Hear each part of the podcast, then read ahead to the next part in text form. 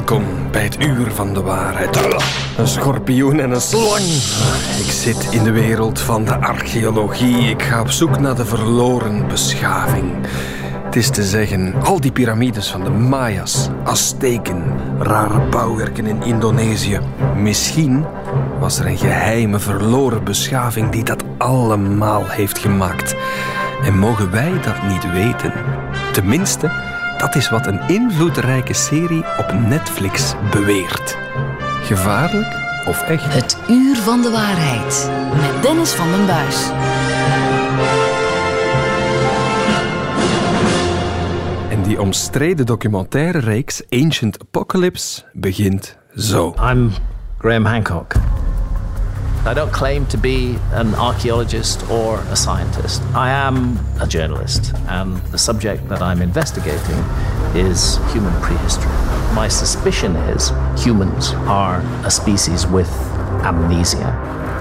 We have forgotten something incredibly important in our own past. And I think that that incredibly important forgotten thing is a lost, advanced civilization of the Ice Age. I've spent decades searching for proof of this lost civilization at sites around the globe. Oh, wow. Is er een verloren beschaving? Eén waar we eigenlijk nog niets van weten of mogen weten van de klassieke archeologie en wetenschap. Dat is het uitgangspunt van Ancient Apocalypse. Een ja, flitsende documentaire reeks waarin de journalist Graham Hancock de wereld rondreist. Hij gaat naar tempels en piramides van de Mayas, de Azteken, ondergrondse, laat zeg ik, onderwaterlijnen in de Bahamas en ga zo maar voort. En zijn stelling is duidelijk al die dingen zijn eigenlijk veel ouder dan ze ons vertellen. En daar moet een verloren beschaving achter zitten die veel verder stond qua wetenschappelijke kennis. En dat wordt opgebouwd met beelden. Maar tegelijkertijd wordt die serie de gevaarlijkste reeks aller tijden genoemd door archeologen en wetenschappers. Ik heb een archeoloog bij mij, Jean Bourgeois, op emeritaat van eh, de Universiteit Gent. Meneer Bourgeois, goedemorgen. Goedemorgen. Wat vindt u van die reeks? Heeft u ze al gezien? Ik heb er naar gekeken en ik ga niet zeggen dat ik met volle goesting gekeken heb. Oei, wat, uh, wat dacht u toen bijvoorbeeld die man die al zei: Ik ben geen archeoloog met oogkleppen, ik ga echt onderzoeken wat er aan de hand is? Ja, ten eerste, archeoloog met uh, uh, oogkleppen is, is een concept dat eigenlijk niet bestaat. Hè. Wij zijn wetenschappers en dus wij, wij leggen soms wel een keer het een en het ander voor. Wij onder, onderzoeken uh, feiten maar echt onderzochte feiten, serieuze feiten. We leggen die voor aan collega's, dat wordt dan besproken. Soms word je tegengesproken, soms geven ze je gelijk. Dat is het wetenschappelijk debat wat mhm. gevoerd wordt. En dus zeggen, ik ben geen archeoloog die, die alles wil vasthouden zoals het altijd geweest is, want gedurende heel de uitzending, of alle uitzendingen, is het altijd hetzelfde. De archeologen blokkeren het, archeologen willen het niet horen, archeologen willen er niet van weten. En niets is minder waar hè. in de, in de archeologische wetenschap zit je vol met, met mensen die niet liever zouden hebben dan fantastisch nieuwe vondsten te maken. Mhm. laat, ik me dan toch, laat me dan toch er iets bijhalen dat hij bijvoorbeeld uh, poneert. Hè. Eh, wat daarin voorkwam was een site in Turkije die 11.500 jaar oud is. Veel ouder dan eigenlijk alles wat we ons kunnen voorstellen bij geciviliseerde maatschappijen, nog voor die grote landbouwrevolutie. En hij zegt, ja, dat is een bewijs dat er voor de ijstijd een grote beschaving moet geweest zijn. Wat zegt dan de klassieke wetenschap, de archeologie, over die zitten bijvoorbeeld? Wel, het goede aan dat uh, voorbeeld van Göbekli Tepe in uh, Turkije, in Anatolië, is dat het onderzocht is geweest door een archeoloog, door een Duitse archeoloog Schmidt, die ondertussen overleden is trouwens. En uh, die, dat is serieus onderzocht. En in het begin, toen hij met zijn data afkwam en zei van ja, dat blijkt toch wel een stuk ouder te zijn dan we ooit hadden verwacht in onze bestaande interpretatiemodellen, dan heeft hier en daar, hebben de mensen wel hier en daar een keer een, een frons gegeven van ja, wat zou dat wel kunnen geweest zijn, klopt dat wel helemaal? Maar de wetenschappelijke bewijzen waren er. En wat is er dan gebeurd? Dan is dat men dan ja, ons interpretatiemodel heeft moeten opnieuw bekijken en dat trachten in te passen. Wat, wat bedoelt u daarmee? Het probleem was dat men eigenlijk, maar dat is al lang geleden dat daar discussie over is hoor. Maar oorspronkelijk heeft men altijd gedacht, je had uh, jagers-verzamelaars. Mhm. En dat zijn relatief kleine groepen die samenleven. Die hebben een vrij primitieve tussen haakjes uh, beschaving. Uh, die hebben geen geschrift, die hebben geen hoge technologie. En wat weet ik allemaal. Zeker niet zo'n grote bouwwerk. En zeker zo geen grote bouwwerken, steden of bijna steden, tempels om u tegen te zeggen. En uh, daarna komt dan de landbouw. En met de landbouw krijg je al die steden, krijg je die fantastische megalithische constructies en dergelijke meer. Nu, dat gebeurt niet in één keer, dat is een evolutie. Uh, dat is het eerste punt. En ondertussen weten we ook wel zeer goed dat dat model niet zwart-wit is. Nee, dus het kan ook wel binnen de huidige wetenschappelijke interpretatie dat er zo'n grote bouwwerken op dat moment al gebouwd zijn. Ja, want de feiten zijn er. Hè? Want, zegt die Hancock, ja, dat, dat zit dan ook voor onze ijstijden. Dan is, het, dan is van alles gesmolten. Is er een zondvloed gekomen? Ja, dat, ja. Bijvoorbeeld heel veel mythes, of het nu gaat over de Azteken of in andere beschavingen, die kwetselkwattel zou met de boot zijn aangekomen. Hij vindt overal wel hints naar zijn groter verhaal. Het zit goed in elkaar, meneer Bourgeois. Misschien eerst zeggen dat dat allemaal niet nieuw is. Hè? Dat zijn zaken die al honderd jaar geponeerd worden door zeer veel pseudo-archeologen, als ik ze zo mag noemen. Uh, die, dat, dat heb je, het fameuze boek Le Matin des Magiciens bijvoorbeeld, van, van Berger en Poels in de jaren 60, was zo een van die boeken waar al die elementen bovengehaald werden. Atlantis, hoort Atlantis, uh, het werd gekoppeld aan, aan Marsmannetjes, uh, aan mensen die van de ruimte gekomen zijn, ons de wetenschap gebracht hebben. De grote stenen werden dan... Het is niet nieuw, maar hij vindt wel overal over de planeet aanwijzingen van dat verhaal. Dat zie je in die reeks. Ja, maar er zijn natuurlijk grote, naar mijn gevoel, hè, zijn er grote, uh, hoe zou ik zeggen, grote concepten. De, de, de aarde is geschapen door twee mensen. En meestal gaat het om een man en een vrouw die aan de basis liggen. Wij hebben Adam en Eva in onze cultuur, maar kijk naar tal van andere culturen. Je hebt datzelfde model. Een, een, een superieure persoon die de beschaving kon brengen. Prometheus, die ons het vuur kon brengen. Uh, in de Griekse mythologie. En dan Quetzalcoatl, die de landbouw brengt. Osiris, die de landbouw brengt. En dergelijke meer. Maar dat zijn, dat zijn mythes die eigenlijk allemaal steunen op hetzelfde fenomeen. Men weet dat er iets gebeurd is. Mm men, men ziet dat er vroeger... Allez, vroeger men, men weet dat men op een bepaald moment begonnen is met landbouw. En hoe kan dat? Dan gaat men daar een god een, een verklaring, reus, een verklaring op gaan, gaan ja. geven. Nu, die man, die Hancock, zegt... die verklaring is gebaseerd op, op echte feiten en ik ga die onderzoeken en ja. vinden. En hij licht er een aantal dingen uit van Indonesië. Het is goed gemaakt. Hè? Ja. Ziet er heel, u zegt, en alle collega's met u...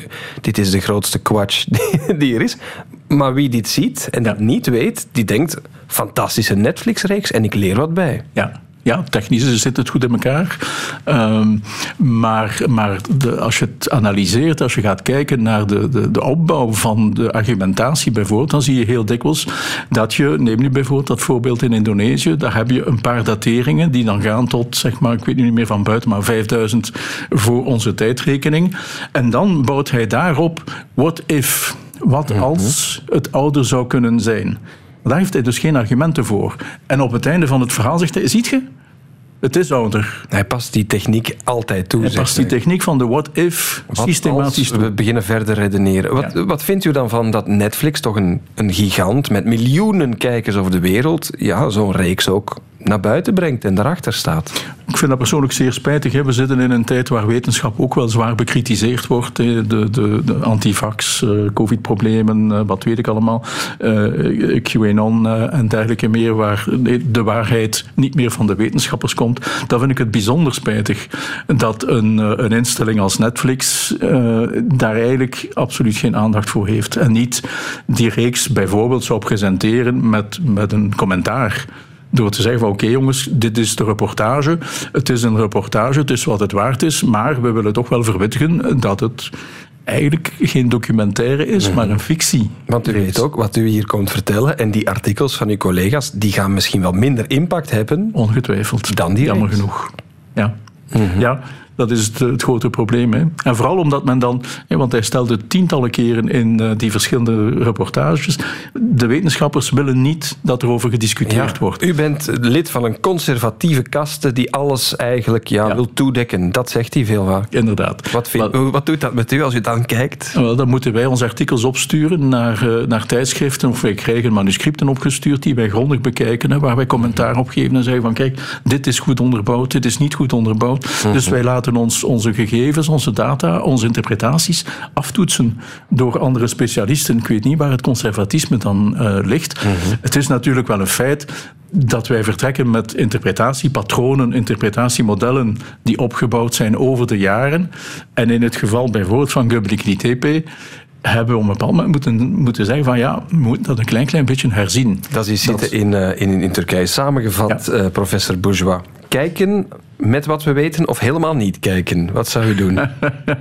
als, als u naar deze uitzending geluisterd hebt of hebt een paar reportages of een paar artikels erover gelezen, dan mag je het bekijken. Maar anders laat je je heel gemakkelijk vangen, hè, want het is goed gemaakt. Het is ja. en een what ik had, if. Er waren ook collega's die zeiden, ja, ik heb met mijn zoon gekeken en die dacht dat het echt, dat is ook goed gemaakt. Dus misschien, wie het hoort, kan het met die ja. duiding meenemen en kijken. Ancient Apocalypse, er valt heel veel over te zeggen. Dat hebben we hier ook gedaan. Uh, professor archeologie Jean Bourgeois, dank voor uw komst. Graag gedaan. Radio 1. Het uur van de waarheid. We gaan naar Antwerpen, de metropool, de havenstad, de navel van de wereld, als je het aan de Antwerpenaren zelf zou vragen. Maar deze week vooral het doelwit van computercriminelen. De stad Antwerpen is getroffen door een cyberaanval. In de loop van de nacht zijn verschillende computersystemen uitgevallen. Zo kan je bijvoorbeeld digitaal geen afspraken meer maken met containerparken, sporthallen, stadsloketten of woonkantoren.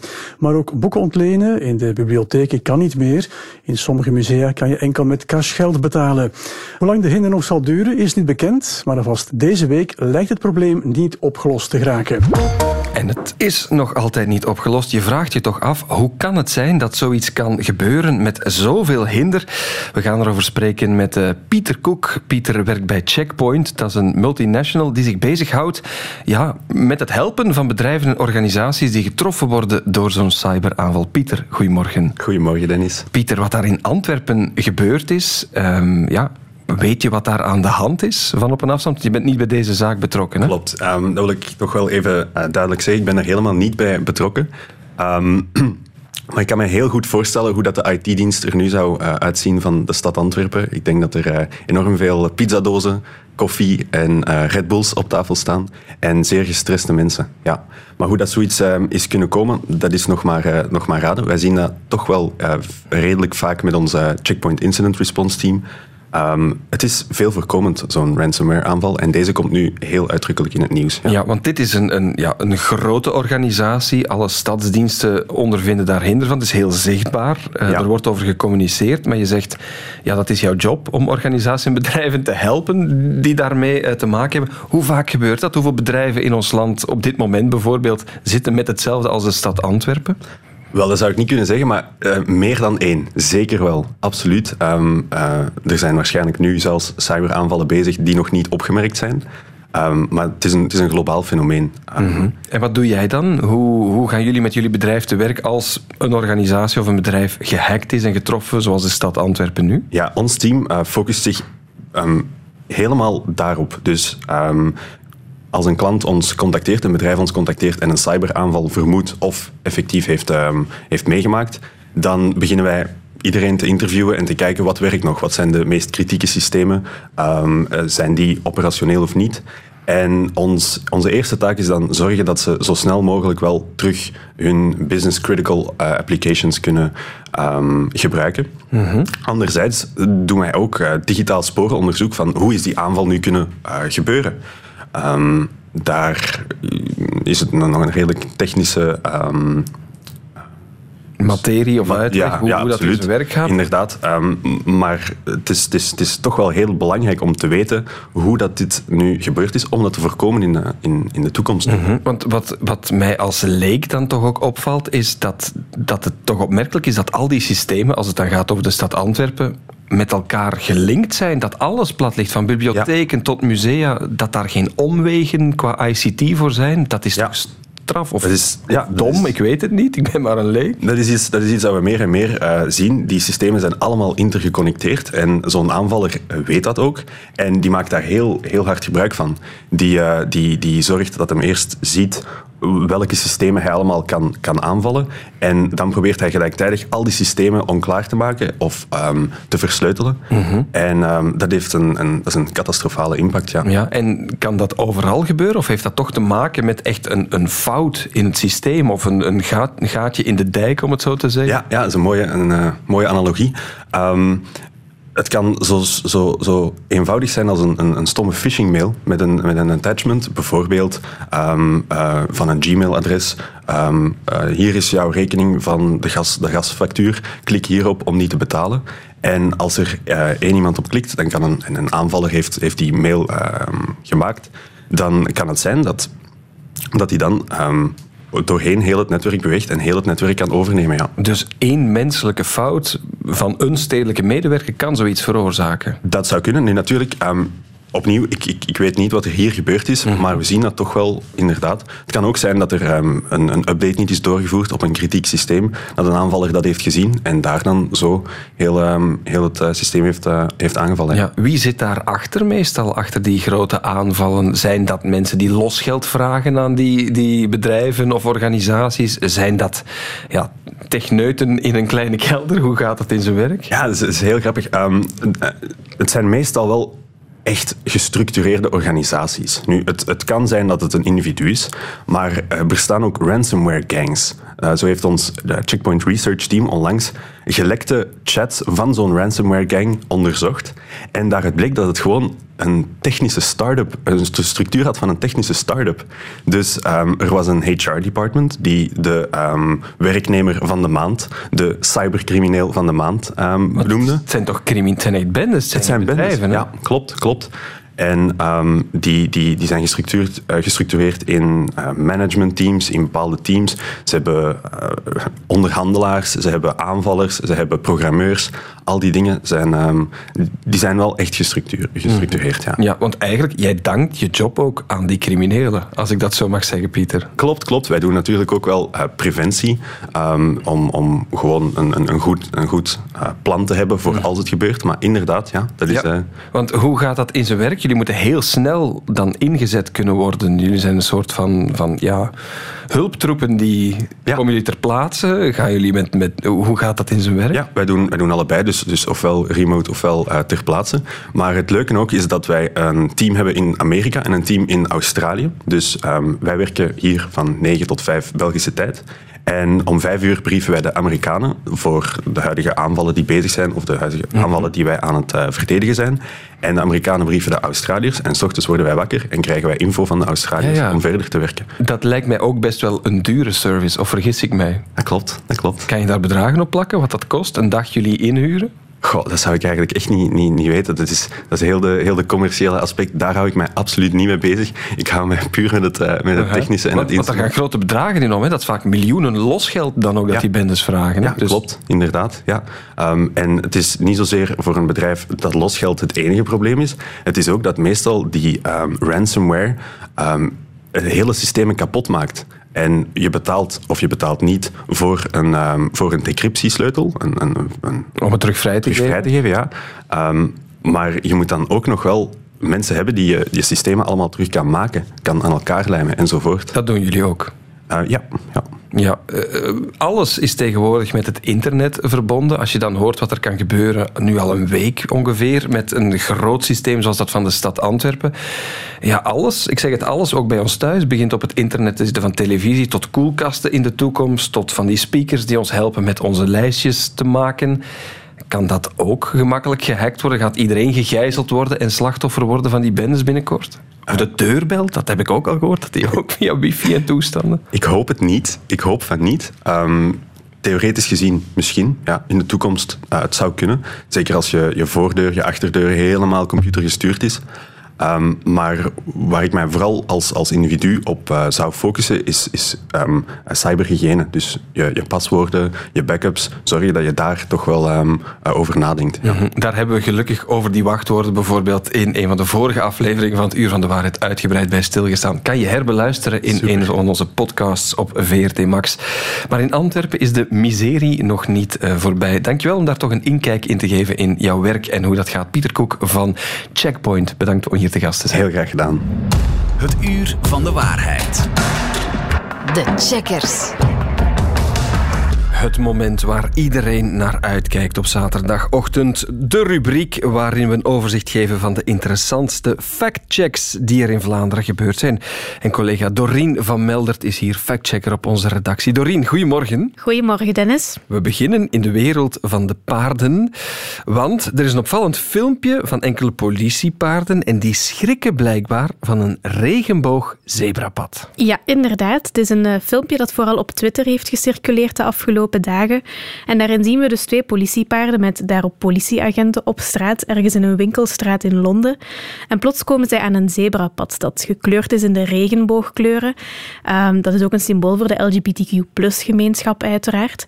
En die paarden schrikken daarvan. Die durven niet over dat zebrapad, dat regenboogzebrapad, te lopen. En ze lopen er eigenlijk gewoon omheen. Mm. Nu, veel mensen online vragen zich af of dat echt is wat we hier zien. Zijn die paarden daar echt van geschrokken? Zijn ze daar misschien bang voor? Nu, er zijn ook wel andere mensen die claimen dat ja, paarden de LGBTQ-gemeenschap eh, niet zouden steunen. Ze bedoelen dat misschien wat al grappend. Maar het is dus wel een goede vraag. Hè. Klopt dat hier wat we hier zien? Dan is de vraag, is dat ook echt zo? Je hebt dat uitgezocht? Ja, we hebben uh, contact opgenomen met de federale politie in ons land en woordvoerder Anne Berger geeft de volgende uitleg. Het zou natuurlijk wel kunnen dat een paard daarvan verschiet, want in een regenboogzebrapad zit de kleur blauw en een paard kan bijvoorbeeld denken dat dat water is en durft er dan niet over. Maar wij trainen onze paarden specifiek op allerlei soorten ja, gekke omstandigheden voor een paard. Vuurwerk, voetzoekers bijvoorbeeld bij betogingen, maar ook felle kleuren. Om die te trainen, daarop leggen we bijvoorbeeld vlaggen op de grond met heel felle kleuren waar de paarden dan over moeten. En we blijven dat eigenlijk trainen tot ze dat gewoon zijn en tot ze daar makkelijk over gaan, zodat we in, in levensechte situaties um, geen problemen hebben. Ja, dus het kan wel degelijk dat paarden schrikken van zo'n regenboogzebrapad. Ze zijn niet gewoon aan zo'n felle kleuren te zien, maar ze kunnen dus ook getraind worden om daaraan te wennen. Nu, de federale politie heeft me ook verteld dat uh, in ons land ze dit nog niet hebben meegemaakt met hun paarden, mm -hmm. maar in Londen is dat dus wel het geval zoals in het filmpje te zien is. Oké, okay, dus kan het vanuit de biologie en de logica van de paarden dat zoiets gebeurt, dat ze weigeren over zo'n regenboogzebrapad te stappen? Dat kan wel. En dat is natuurlijk iets anders dan die interpretatie en die claim dat ze tegen de LGBTQ-gemeenschap zijn.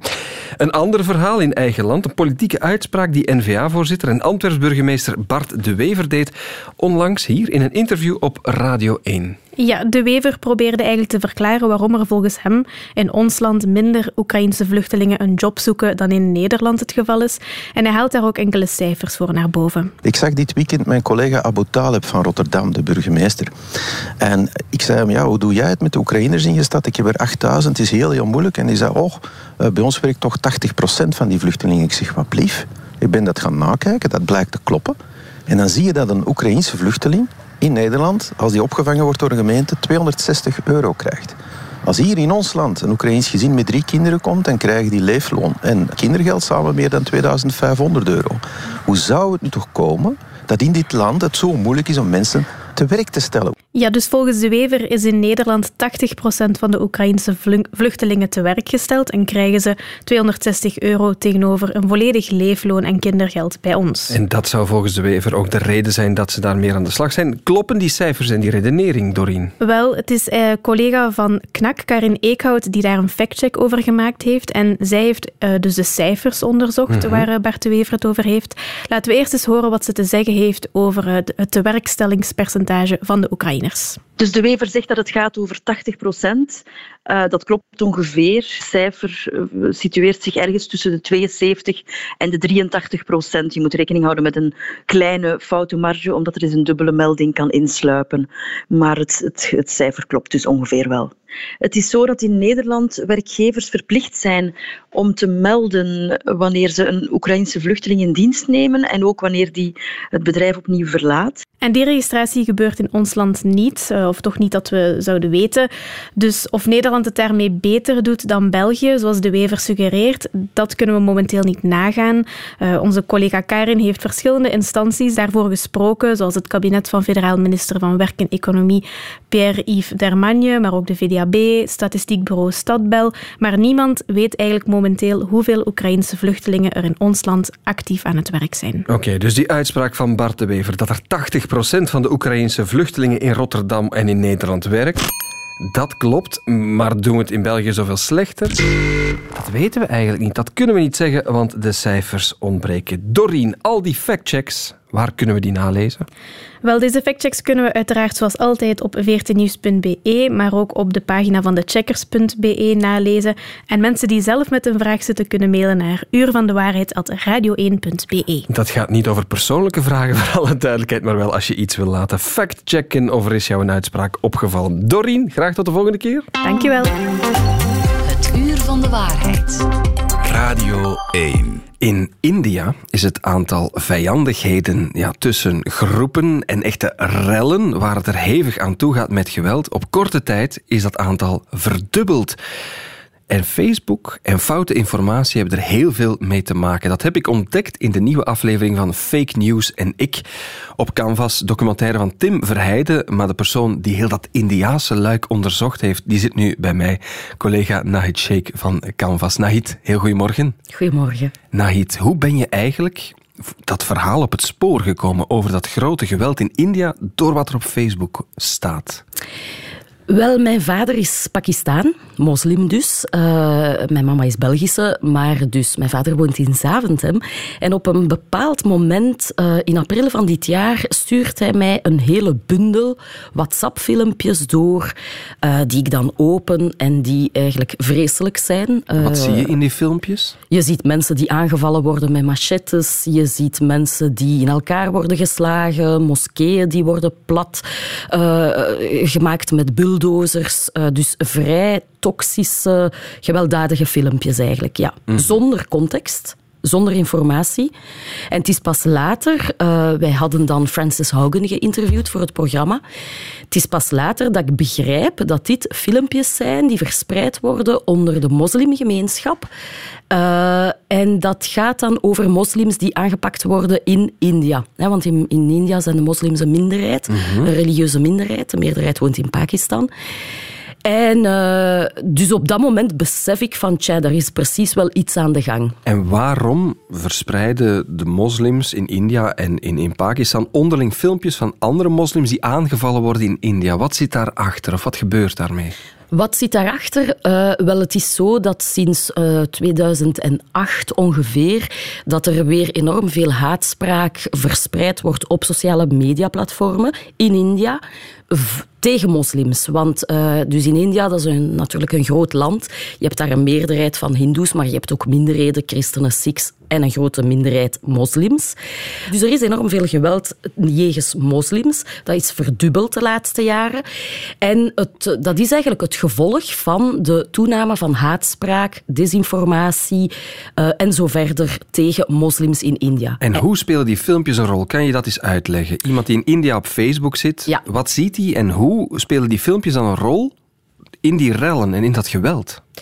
Wel, wat ze in India zien, dus ja, we zitten daar in de grootste democratie ter wereld. Uh, India is ook de grootste markt voor Facebook. Uh, ze hebben 350 miljoen gebruikers, Facebook-gebruikers in India.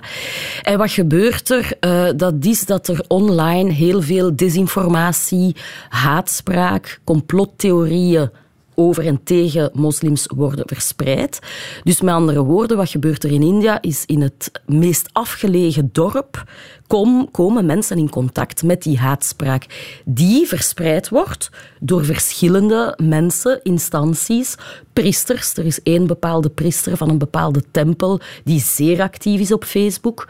Um, door die paramilitaire groeperingen die groepjes maken op WhatsApp, soms 25.000, om hun propaganda, hun anti-moslim propaganda, desinformatie en haatspraak te verspreiden. En dat komt dan terecht bij miljoenen inwoners van India, Hindoes vooral. Exact, ja. En is dat dan ook echt een reden waarom ze de wapens tussen aanhalingstekens ook, of ook letterlijk gaan opnemen tegen moslims? Er is zeker een verband, ja. Want uh, bijvoorbeeld die priester... Allee, we hebben met het programma bijvoorbeeld uh, één bepaald filmpje ook zelf gezien op Facebook. Um, dat is bijna 60 miljoen keer bekeken. Dat wat, is al... wat gebeurt er in dat filmpje? Dat is al drie jaar oud en daarin is er een priester die zegt van kijk, we moeten uh, India bevrijden van de moslims. Even later uh, is er een vrouw die zegt van kijk, we moeten ons bewapenen, we moeten de wapens opnemen, want anders gaan de moslims ons doden en jullie weten wat ze nadien met de vrouwen gaan doen. Dus er wordt echt wel opgeroepen om zich om de wapens op te nemen, zich in eerste instantie te verdedigen. Maar het gaat ook verder dan dat. En mhm. dus daar zit die link, ja. Ja, uh, Facebook uh, speelt daar een rol in. WhatsApp, dat is één bedrijf natuurlijk. Uh, Meta. in jullie documentaire maken jullie ook nog linken naar wat er met de Rohingya gebeurd is in Myanmar. Ehm, wat vindt Facebook, of wat is het antwoord van Facebook op het feit dat hun platformen al die zaken verspreiden? Facebook zegt dat Meta zegt, uh, sorry, dat ze de laatste jaren ook de investeringen, meer investeringen hebben gedaan hè, om die desinformatie, haatspraak en complottheorieën te bestrijden. Uh, maar bon, zoals ik zei, als je dat filmpje dat is verschillende keren gerapporteerd aan Facebook uh, door verschillende instanties op het platform via mail. Het Jullie hebben dat ook gedaan, hè? Wij hebben het ook gedaan en het stond nog altijd op online gisteren. Mhm. Dus er wordt niet echt... Uh, ja, dan vraag je je wel af van, tja, allez, kom, hoe komt dat nu? Haal het eraf, het is gerapporteerd. En heeft dat te maken ook met, met ja, het Hindi of andere talen die gebruikt worden? Ja, dus het grote probleem is, India is een zeer groot land met een minstens twintig officiële talen. Maar dan spreek ik ook nog niet over de honderden dialecten. Dus wat gebeurt er? De artificiële intelligentie van Meta is niet altijd in staat of detecteert toch niet genoeg de haatspraak en desinformatie op haar platformen. Mhm. Dus ze kunnen het er ook niet afhalen. Natuurlijk, met dat filmpje hier nu dat wij hebben gerapporteerd vraag ik mij dan toch af. Je weet het nu, haal het er toch gewoon vanaf. Ja, je zei het eerder al, uh, India is de grootste gebruikersmarkt voor Meta. Ze hebben daar dus ook wel commerciële belangen. Dat zit ook in jullie documentaire. Uh, bijvoorbeeld het verhaal dat je eigenlijk bijvoorbeeld een link of zo'n filmpje niet zou kunnen mogen delen zonder dat je op die link geklikt hebt. Maar dat wil Facebook dan niet invoeren, bijvoorbeeld. Ja, volgens Haugen doen ze inderdaad veel te Wie weinig. Haugen Francis Haugen, dus de klokkenluider van uh, Facebook, die naar buiten kwam met duizenden documenten. Mm -hmm. Ze zegt van wat zij zegt in onze documentaire is natuurlijk alle investeringen kosten little slivers of profit. Hè? Dus ze moeten natuurlijk, het kost wel wat. Dat is één zaak. Twee, uh, wat in onze eerste aflevering inderdaad ook wordt verteld door uh, de CEO van uh, de Center for Countering Digital Hate, Imran Ahmed. Hij zegt van ja, het probleem is ook dat het algoritme houdt u in die wereld van haatspraak en complottheorieën. Dus daar zit ook hè, een, een, probleem. Mm Als je kijkt, uh, het, gaat, het algoritme ja, gaat je steeds meer van hetzelfde en extremer van hetzelfde aanbieden, zodanig dat je op het platform blijft. En hoe schat jij het in? Is dat schuldig verzuim van Meta? Hebben ze oogkleppen en willen ze dat niet horen? Of, of, of is dat gewoon, ja, we kunnen daar niet mee bezig zijn, we zijn ook maar een platform? Ik, toen ik aan het programma begon, eerlijk gezegd dacht ik van, ja, hoe kan Meta verantwoordelijk zijn voor een genocide? Of, of tot waar de verantwoordelijkheid. Nu, ondertussen ben ik van mening veranderd, zeker omdat we hebben nu die genocide gehad op de Rohingya. Meta heeft haar rol daarin acknowledged, ergens uh, gezien, erkend. Nu zitten we vijf jaar later, hè, dat was 2017, we zitten nu in 2022. Er zijn verschillende instanties die, die iets laten weten aan, aan Meta, van kijk, er is daar een probleem. En toch wordt er te weinig ondernomen. Dus ja, ik vind dat zij een morele verantwoordelijkheid hebben. Absoluut. Dat en veel meer kunnen ontdekken in de tweede aflevering, de laatste ook van Fake News en ik op Canvas. Vanaf wanneer juist, Nahid?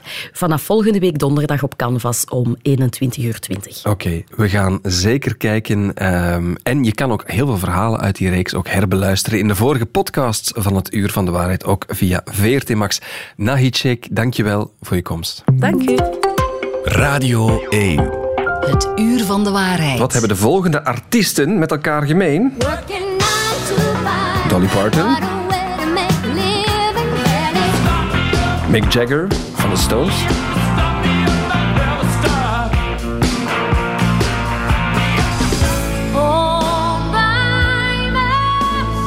En Céline Dion, wel, ze zijn allemaal doodverklaard afgelopen week. Er klopte natuurlijk niets van, maar blijkbaar is er meer aan de hand. Zit er een heel businessmodel achter die fake news berichten van dode celebrities. Dat is ontdekt door onze landgenoot en factchecker Maarten Schenk, ook CEO van uh, Lead Stories. Maarten, goedemorgen. Goedemorgen. Maarten, je zou denken dat zijn flauwe grappenmakers. Het is zo oud als de straat, zeg maar. Maar er zit een heel businessmodel blijkbaar achter die nieuwsberichten.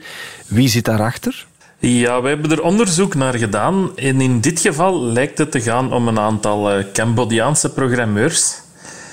Uh, die uh, via valse Facebook-profielen en valse Facebook-pagina's en tientallen websites tientallen van die nepdoodsberichten de wereld insturen.